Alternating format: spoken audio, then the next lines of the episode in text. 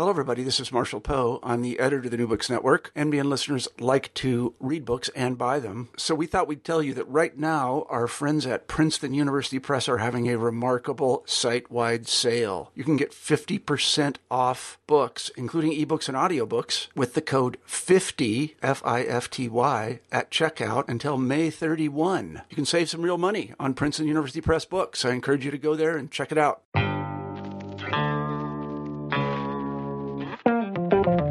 Hello and welcome to New Books in Critical Theory. My name is David O'Brien. This week we'll be speaking to David Beer, who is a senior lecturer in sociology at York University in the UK. We're going to be discussing his latest book, which is called Popular Culture and New Media: The Politics of Circulation. His work deals primarily with a range of issues in cultural sociology, but he draws on a variety of different critical theoretical perspectives. He currently blogs at thinkingculture.wordpress.com, and he can also be followed on Twitter as David G. Beer. So we're here today with David Beer, who's senior lecturer at York, to talk about his new book, Popular Culture and New Media, which is a really fascinating look at the combination of new forms of media, particularly things like software and popular culture. And when I read it, it challenged a lot of the assumptions I had about certain things in popular culture. So we're going to get into that over the course of this discussion. But before we start, I think it'd be really good if you could tell our listeners something about yourself, please, Dave. So could you just tell me a bit about how you ended up at York and what your background is? After I left university in 1998, I had a couple of jobs at working in call centres and things, so I decided that I wanted to go back and do a bit more sociology. So I came to do an MA. I came to do an MA at York to try to open my career options up, really. And I studied with a few people at York on the sociology of contemporary culture, and that got my interest going. So I stayed on at York to do a PhD, and it ended up that my PhD coincided with some transformations in music cultures and popular culture. So I did a PhD on the digitalisation of contemporary music cultures, and that tried to kind of unite transformations in themselves with technical and infrastructural transformations in the nature of media, and tried to understand those connections and differences and how they were altering things. So I finished that in 2006, and I went then to work on the ESRC E-Society programme as a translational research fellow, which meant that I was working in the centre hub of that programme with Roger Burrows, and trying to think through some of the issues that were coming out of that programme and write about them, really, and organise events and the like. And then I left that job to work at York St. John as a senior lecturer in the business faculty, and then there was a job advertised at York in culture, and that was the area I wanted to work in, sociology of culture, so I then came back to York to take up that post, and I've been here for 5 years now, working in that area, really, predominantly. And it's interesting because that sort of intellectual history you've described really comes through in popular culture and new media, I think, and the sorts of concerns you've got right. Are really present in the book, which is really interesting to see how you've sort of carried on that project consistently over a period of time. So it'd be good to sort of turn to the book now, actually, because I think I said earlier, it really challenged some of my assumptions. And as I understood it, the central kind of idea in the book, or the central thesis, was this idea about circulation being really important and the kind of architecture and infrastructure that governs circulation of culture as being the kind of the thing we should really pay attention to. So could you just tell us a bit about sort of why they were important to you and what your starting point was for that? Yeah, I can. I mean, it's kind of a culmination of 10 years of work in a way, because it, as you say, it came out of the back of the PhD. None of the PhD's in there, but it kind of opened up some doors that I then explored over time. And that was actually, the book was intended to kind of be an end point to the 10 years of research, really, in a way, you know, to bring together some of the things that I'd found out. So it was all written fresh for the book. There's no kind of articles replicated in there. But I tried to think through some of the things I'd not been able to say. And what I wanted to do was try to think about what dimensions of culture are we not capturing in cultural sociology. That's kind of what I've been trying to do, really, over that period. What are the kind of blind spots that we've got, in a way? you know, what are the things that our methods and conceptual ideas are kind of almost pushing us away from? So what I've been trying to do is look to other disciplines often for ideas to think about how you might be able to illuminate some of those blind spots. So I'm really pleased it challenged some of the ideas I had about culture. That's great, because that's what I was hoping to do, really. So that was how I ended up writing about that, was that it seemed to me there was this kind of like need to grapple with the infrastructures and the materiality of contemporary popular cultures that were often overlooked, and try to think about how they interfaced into people's experiences of culture and the way that they consumed and interact with culture. That's what I was trying to get at, I suppose. And you do that in a variety of ways in the book. The first one, and I'll sort of kind of dip in and out of the various chapters, but the first thing I found really interesting was the way that you have a real kind of challenge to traditional sociology of culture in the book, because traditional sociology of culture might say something like your cultural tastes are formed by your peer group or your environment or maybe your class position or your status. Whereas you point very directly to the sort of infrastructures that underpin the way people consume culture. That's right. That was one of the things I'd hoped to get at, particularly in the chapter on algorithms in the book, was to try to think about how cultural taste. There's a lot of talk about cultural taste in cultural sociology, absolutely right, and I did want to kind of tackle that head on and suggest actually that some of the ideas we've had about the way people's tastes form might have altered over time as the media through which they consume those cultural forms have also transformed. So in the chapter on algorithms, for instance, I suggest that one of the things that's missing there is the way the algorithm... What I was interested in is the way that the cultural tastes are being reformed and reshaped by these algorithms. So I was thinking about the way recommendation systems present something to people and therefore change their cultural encounters, change their experience, their cultural landscapes in different ways that we perhaps haven't thought about and therefore might be reshaping taste. But also, it's not always just about the visibility, it's not always just about recommendations and quite obvious kind of algorithmic input. It's also to do with the way that the visibility of things, the visibility of cultural forms are altered by algorithms, the way that news feeds and the like actually present certain things that they think will be of interest here. So it seemed to me that actually the way algorithms are designed and put together starts to become interesting if you're trying to understand cultural tastes. But also the way then that the outputs of these algorithms in the cultural media, the media through which people are consuming culture, might also be having an input into the formation of their cultural tastes. In other words, it isn't just a product necessarily of friendship networks, social networks and the like. It's actually got there are kind of infrastructural influences potentially in the shaping of people's cultural tastes, and that's what I wanted to try to get at. So I did it in the algorithms chapter in particular, but also in the chapter on archives and cultural archives. I tried to think about the way that metadata, the way things are tagged, the way things are classified, might also have an input in the types of cultural encounters we have, which it ultimately then might shape people's tastes.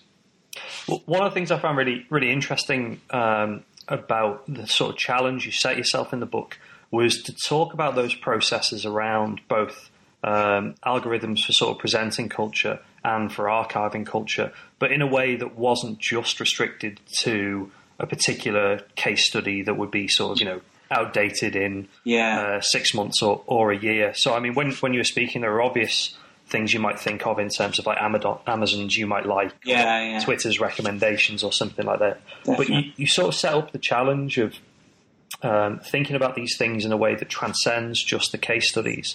And that comes through really clearly in the introduction. So I wonder if you could kind of explain what that kind of challenge was and how you overcame it. Yeah, I mean, but that challenge, it seemed, came across quite early in my work. Right in 2007 with Roger Burrows, and we did a piece on the sociology of Web 2.0, as it was called then, and we were trying, and we opened that really by thinking, well, how do you actually do a sociology of stuff that is changing quite quickly? And actually what you're writing about can be out of date before the piece is published because, as we put it then, you know, drawing on the work of Barry Wellman, the internet time is operating more quickly than academic publishing time, effectively. That was the problem we were faced with. So anything you're doing can look quite dated quite quickly. So I was thinking if you're writing a book, which you want to kind of endure a bit longer maybe than a journal article, which can be more responsive, that actually how do you address that? So in this instance, and I've done it differently in other pieces where I've tried to think about how you tackle and keep up with cultural change in different ways. In this instance, what I want to do was maybe do something a little bit more conceptual with the book that actually transcended, as you put it, some of those changes, and tried to think across some of the changes so that whoever comes to the book will hopefully be able to use the ideas within it and apply those to the kind of transformations they're observing. Because I thought, it's not just about time, is it? It's not just about change over time, somebody coming to the book in a year or 2 years and the example's looking dated. I wanted it to be able to transcend geography as well. And, I teach on a master's course on social media and management, which is a very international course, and the students come with very different examples. So I wanted it to kind of be able to move across geographies as well. That was the hope. I don't know if that's worked, but that was kind of the idea, that it's about the ideas and the conceptual ideas there in response to this kind of overarching changes. It's trying to get the kind of overarching changes rather than specific examples. What are those sort of theoretical underpinnings then? Because you've got several kind of core ideas in the book, particularly this idea of assemblage or assemblage, how you pronounce it. And I wonder if you could kind of unpack that term and say how that fed into the writing of the book. There are quite a few conceptual ideas, I suppose. It kind of, like a bit like I'm quite influenced by Walter Benjamin. There's a bit of a kind of constellation of concepts there, really. And they come together in the conclusion. There's like a table in the conclusion that shows you some of the conceptual ideas and how they work together. Because I realised when I was doing the conclusion, there was quite a lot of conceptual ideas across the chapters. But I set it up in a way by turning to human geography, which is something I do quite a few times in the book, really. And I wanted to start by setting up the material issues I was trying to play with. So in Chapter 2, I set up by going through objects, infrastructures, assemblage, and trying to think about the different scales, because part of the issue here is about the scales of analysis that you work on. So I was thinking about the nature of contemporary objects and how they capture data about us, how they then fit into infrastructures, in these broad informational infrastructures that we live within. But then the assemblage idea, I suppose, the data assemblage idea is about bringing those things together to try to think about how we then fit into and how these objects and infrastructures and our bodies then sort of come together in the consumption of culture. So it's trying to think across those. But then conceptually, I developed that in a number of different ways in the chapters. So we talk about the infrastructures of participation and trying to think about how they shape people's engagements with media. I tried to think about the nature of bodily territory through the work of Neil Brenner and Stuart Eldon in the chapter on the body, for example. So there are a number of kind of conceptual ideas within the chapters as well, but they're all trying to think through the nature of the contemporary sort of cultural assemblages that we live within and how those cultural assemblages shape our engagements, interactions, organisation, participation with culture of different forms, I suppose. Could you give a few examples of that? Because one of the things I always find interesting talking to academics about their work is how you connect up the sort of high-level theory with the kind of the everyday experience. And I know that's something that in the book you're keen to do, to not just have a theoretical text, but kind of connect things up with everyday life. Yeah, I suppose that happens in a sort of different scales within the chapters and in different registers. But to give a few examples, I suppose, in the chapter on the body, which is quite a long chapter towards the end of the book, where I wanted to think about how you can kind of place the body back into some of these different ways in which these data circulations I describe in the book kind of feed back into bodily practice. One of the ways I do... Dave, you just cut out just as you started talking about the body, so if you could start talking about it again, thanks. No problem. So I was trying to think about the different way in which these circulations of data that I describe in the book, how they're altering culture. I want to think about how they fed back into bodily practice through the devices that we use, through interfaces and the like.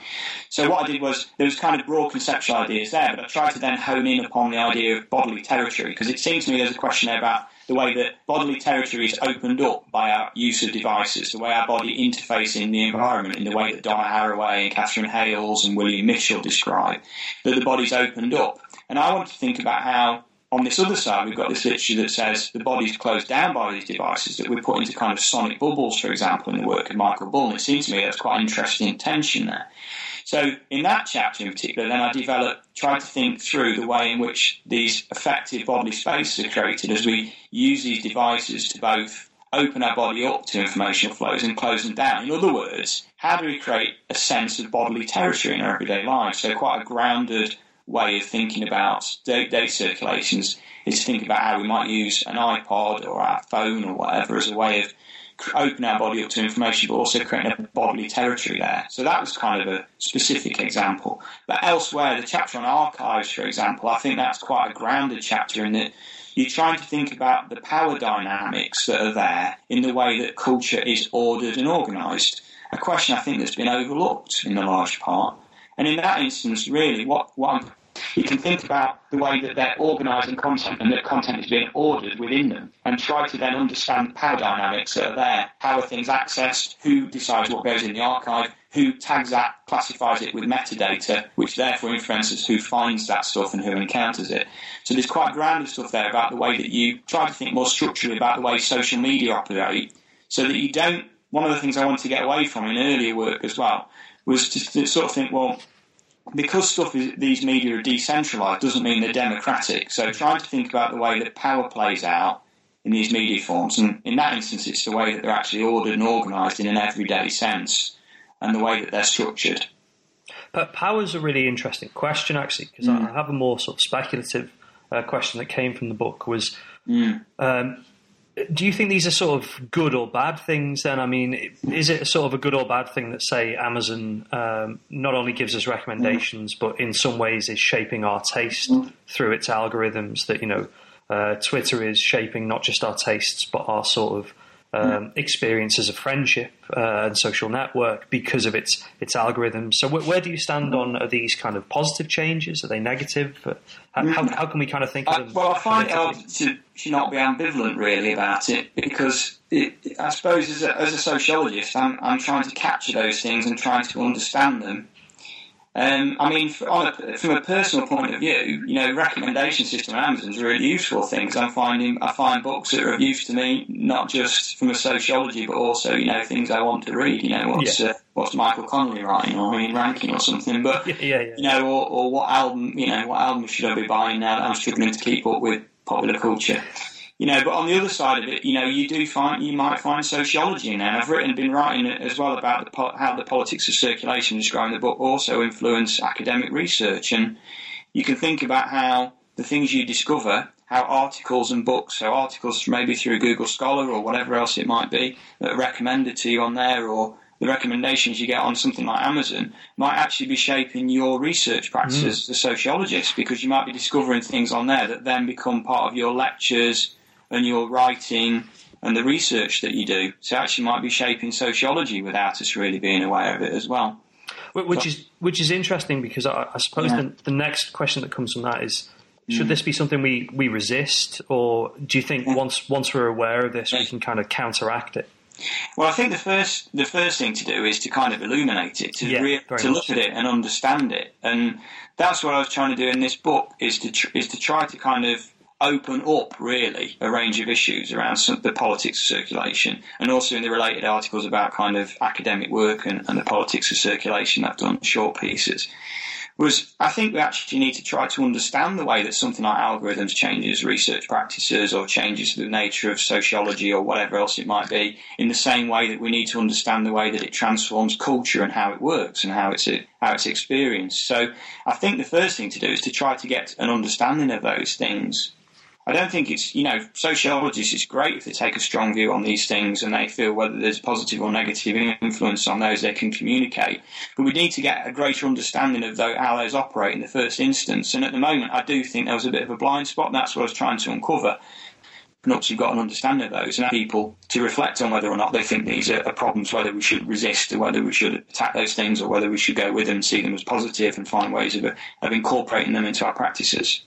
And I think that came through really strongly in the chapter on data play, the sense of data being actually culture now, but also culture itself becoming data, and the two sort of positions in that chapter that kind of are summarised by data play, being very ambivalent, that in some ways they're kind of really good things, in some ways they're slightly problematic. But I wonder if you could sort of unpack that concept of data play. Yeah, I mean, the idea of data play was I was trying to think through what are the different ways in which data circulate back into culture, which was kind of the aim. That I wanted to move, not just to write about the kind of archives and the kind of infrastructural side of things. I wanted to also think about practice. So the data play idea was thinking about the different ways in which people use data or play with data in their everyday lives, and how that then, as you say, becomes part of culture itself. So some of the examples I work with vary in terms of how, I suppose, how like detailed their engagement with data is. So in some instances, it might be somebody creating a kind of friend wheel on Facebook, or visualization of friends on Facebook, or visualizing their taste communities on Last.fm, for example, or something like that, you know, where people are kind of playing with the data as part of the kind of cultural practices, playing with data about culture, so it kind of feeds back into their practices. But then I start to think this is a bit of a continuum of data play here, because what you've got data play going on where people might, that's kind of placid form of data play, and where people are engaging with charts, real-time charts about what's happening on iTunes. So you can see kind of where the buzz is. You know, they're looking for what's buzzing in culture, and then that becomes part of the culture they consume. But then it goes right through to the stuff which I explore in a bit more detail in the chapter, which I call the kind of cultural visualization, which is where people are engaging in really quite sophisticated visual engagements and visual forms of analysis with cultural data. And they're using it to create these quite snazzy and interesting and engaging visuals about the social world. Some of these are cultural, some of them are a bit more more socially orientated or politically orientated, I suppose you might describe it as. But it was the actual practice of it I was interested in, the way that people play with data. And you have APIs now that mean that data is available for people to play with. In terms of politics, you've got, you know, data.gov.uk and data.gov, you know, people being encouraged to play with data and suppose in different ways. So there's kind of all these invitations to play with data. So that at the more extreme end of data play, you've got people engaging in quite detailed forms of social and cultural analysis, visualize the world in new social ways, similar to the way that social scientists visualize the world, creating these visualizations that are really interesting and engaging. And I thought, actually, there is a question in that chapter. I sort of try to directly address social scientists and say, look at what's happening, look at these sort of forms of visualization that these data visualizers are creating, and how they're creating a new vision of social world. So the one that I use with my students, for example, is a visualization of when relationships break up on Facebook. It's using the status data. And there's David McCandless is the name of the visualization expert, I think, who created that. And it shows you a kind of diagram of when relationships break up during an annual cycle. Really interesting kind of thing. It reveals something new. I mean, it might not be the type of sociology we want to do, but it is interesting that people are engaged in that way. So my challenge to sociologists is, can we learn something from this creative use of data? Can we learn something from the way that the social world is being visualised? But more importantly, shouldn't we be responding to the way the world is being visualised and envisioned by these new data forms and these new people engaging with and creating their own visualisations of the social and cultural world? That's the challenge in that chapter. Yeah, and it sort of... It comes home really strongly when you look at sort of contemporary discussions in cultural sociology that really, you know, are focusing on sort of almost solely on Bourdieuian theory about explaining tastes, when there's this whole other world of both, as you identify, infrastructures, visualizations, and forms of playing with data that are actually kind of you know, the way people live their lives through culture now. The other side to that, though, might be that whilst we have this kind of abundance of data, we also see a kind of closure of our opportunity to access particular forms of data. So, you know, Google are very protective of particular parts of Google. You know, it can be quite difficult to get rid of your Facebook, this sort of thing. So I wondered, is that another kind of, is that an extension of the ambivalence of these technological changes? Well, it's part of the politics of circulation. The types of access we get will vary, and the types of data that we get access to will vary. But the book itself was I suppose, a response, actually, to some of those debates, because what I was thinking was that what we need to do in order to move some of the debates on about digital sociology and digital methods and all that, although the book isn't about that directly, there's a short a short postscript at the end of the book that tries to link it back into those debates. But it seemed to me that what we actually needed to do was get a better understanding of the data themselves in order to see what we would be able to do with it. So in order, we need to get a better understanding of how the data accumulate, how they're ordered, how they circulate back into everyday life, how they circulate back into culture. We needed to understand those things, I think, before we can move the debates on about digital methods and using digital data. Because there are forms of data out there we can use. I've written a paper with Mark Taylor where we use Last.fm data, open access data to think about music tastes, for instance, there. I've done a paper where I've used Twitter data as a way of thinking about a music genre, and that's a directly linked into the debates on field analysis and Bourdieu's forms of analysis. So there are ways you can be creative about the data that is actually available, because there's stuff that we're never going to get access to because it's commercially, it's too valuable. It actually is the thing. If you look at, go back to Nigel Thrush's Knowing Capitalism, the data is where the value is in a lot of these forms. And I discussed that a bit in the data play chapter in relation to Facebook. It's the work people have put in, the data they put into their profile, that is actually where the value is. So you're never going to get access to a lot of those things. But actually you can be creative with some of these forms. But my argument in the book really is we need to understand the data themselves, how they form, how they accumulate, how they circulate, in order to move those debates on further, which might be then the next step. Yeah, I suppose that one of the things that really shines through in the book, as you've identified, is the problem that critical sociology has been very eager to say something like Facebook is a form of social control. You don't have any kind of, real sort of say in what your data is being used for, and you are a product, as it were. But actually, the experience of people through Facebook is that they think it's brilliant, they love it, and it's kind of, almost changed their lives. So there is this sort of problem that we need to identify, as you say, what's actually going on here first before we can start to make judgments. Yeah, I mean, what I was hoping to do was, I suppose, sidestep a few of the debates about, because there are important debates about surveillance and social media, and there are important engagements with the users of social media and how social media have come to mean different things in their lives and open up new social networks and the like. They're clearly really important. And what I want to try to do is sort of complement some of those debates by trying to provide a slightly different perspective on the nature of those media and how they operate.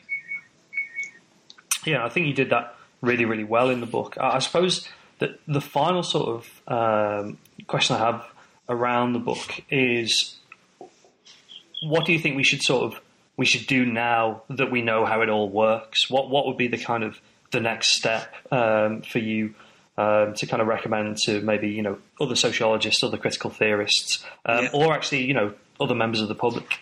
Yeah, I suppose I tried in the book to put suggestions of that within each chapter in a way, because the different chapters may require their own small-scale projects and the like. So if you take the one on algorithms, for instance, the challenge there is maybe I tried to engage with some of the computer science material on algorithms, and it's actually quite hard to do because it's that problem of cross-disciplinary work and the like. But there is kind of an engagement there with software design in a way, but it was hard. I think, for example, in the algorithms chapter, the challenge would be, how do you get a greater understanding of the way in which those are designed? There are people doing that kind of work. If you look at Louisa Moore, for example, or Adrian Mackenzie's work, there is a sense there they're trying to understand the way that these algorithms play out, particularly in the security, in biosecurity, in the security setting and border control and that kind of thing. That's where a lot of the work's been done in that area. But it seems to me there's an opportunity to expand that work out into cultural work, which is what I started in the chapter but stopped. So each of those chapters attempts to open up a different aspect, a different dimension that could be pursued individually rather than as a collective project. That was the idea. But then in terms of the kind of digital methods type project, I think there are ways you can move on, because you can start to see how you might understand the data in different ways and access it and try to work with it in different ways, to think about metadata as something that needs to be understood and studied as well as the data itself, to think about how infrastructures within social media shape people's experience and use of those social media, as well as kind of how they respond to it. It's not a blank canvas kind of thing. It's an infrastructure that's got properties that shape people's practices, which goes back a little bit to kind of Lev Manovich's work, actually, I think, probably influenced by that indirectly. So there are kind of little avenues, I suppose, throughout the book that I think need to be pursued in different ways. So I kind of try to end each chapter with some suggestion of how that particular dimension might be pursued, because you don't necessarily need to take it collectively. You know, they can be used as individual kind of avenues, I suppose. Yeah, very much so. Very much so. We're lucky enough to have sort of taken up quite a bit of your time, so thank you very much for engaging with the book. Just before we go, I'm really interested in where you're going next, because, and although you've talked a little bit already about kind of digital sociology and that term, but your blog, your work on Twitter, which I suggest everybody listening follows, really kind of cast you as a digital sociologist. And I know some of your kind of current work at the moment has sort of positioned yourself within that with your new forthcoming book, if you'd like to mention a bit about that. So just to go back to the blog, thinkingculture.wordpress.com, it was set up really at the time I started writing the book. So January 2012 was when I set that up and started working on it. I didn't know if I'd carry on at first. I wasn't really sure I'd work, but I used Stuart Eldon's Progressive Geographies blog as a kind of model, and it is part curating content, part adding thoughts and reflections and things like that.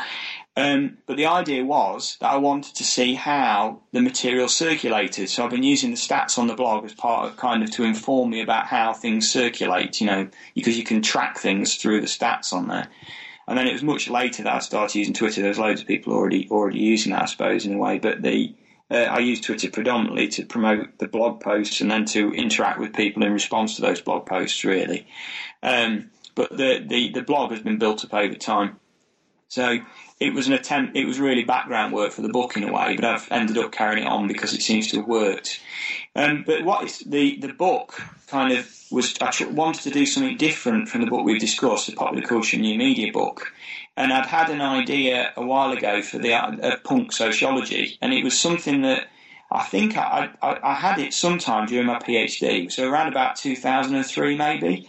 And the idea was that I wanted to think, well, how can you kind of do sociology in a kind of punk way? I was listening to punk music while I was doing a PhD and that kind of thing. And what I wanted to do, it was kind of an idea that had just been there, and it's just how I did sociology in a way. It was something that informed the way I did sociology. I often look music and things for inspiration. Book. I could write a short book on punk sociology that outlines that as a kind of approach. So I thought that through. I've developed it. The book's now written. It's about 30,000 words, but it's not. I'm not submitting it to the publisher. I'm just working on the manuscript at the moment, trying to get it right. But it's in very simple terms, the book's an attempt to take the punk ethos and to try to apply that sociology. So it takes the punk ethos as inspiration for thinking through how sociology can be done. That's the basic idea behind the book. When do you expect that'll be out? Sometime next year, 2015 or? Yeah, well, it's the Palgrave Pivot. The idea is it's kind of, they turn them around quite quickly. I think they suggest it's about a 12-week turnaround. So I'm hoping to get it to the publisher in the next month so that it'll be out in the beginning of 2014, I think. That's probably the end. I mean, I'm not actually contracted to provide it for a year, but I got so excited when I was writing it that I got a bit carried away with writing about how you apply the idea of progressive rock to sociology and try to think about how you do the opposite. So the ideas in the book were things that I've been thinking about for a while, so the book came together quite quickly, and I wrote it through from beginning to end over a few months and in between doing other things, and so I've got the manuscript now, so I'm hoping that I've been through it once and it's still a bit rough, but it's going to be a little bit punchy, and that's kind of the idea. One of the ideas, I wanted it to feel a bit like a punk album. Yes. So, which sounds ridiculous, but there's a lot of short chapters in there, so like short, punchy chapters that take an issue and think it through. So, but the opening chapter thinks about the uncertainty within sociology, sense of uncertainty, the ongoing sense of crisis through the history of the discipline, So the first chapter sets up some of the issues that face the discipline of sociology.